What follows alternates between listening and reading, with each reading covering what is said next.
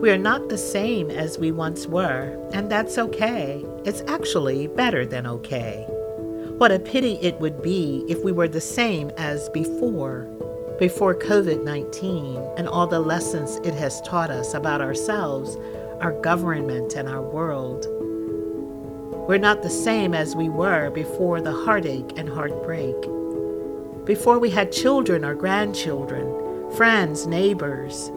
Before the trials and betrayals, tragedies, grief, losses, and disappointments. Before fresh new love and chances to start over. The hopefulness of a new job, opportunities to grow, experiences that have made us better.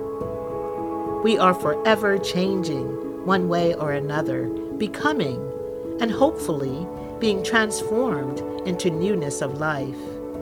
And honestly, that gives me a whole lot of hope, even in this moment. If you are tired or weary, worn out, afraid, anxious, it won't last forever.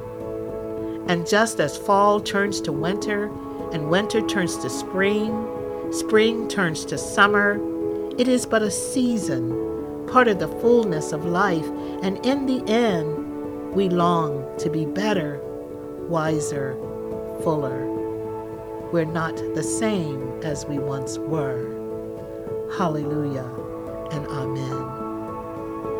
Gracious God, thank you for the newness of life and all the things that you are doing in our lives.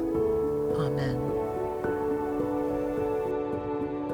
Friends, join us Monday through Friday as we walk together and see where this season takes us. To be sure to not miss an episode, be sure to subscribe, like, rate, and review on Apple Podcasts, Spotify, or wherever you listen to podcasts. Episodes are also available online at the Park Avenue United Methodist Church website at paumcnyc.org.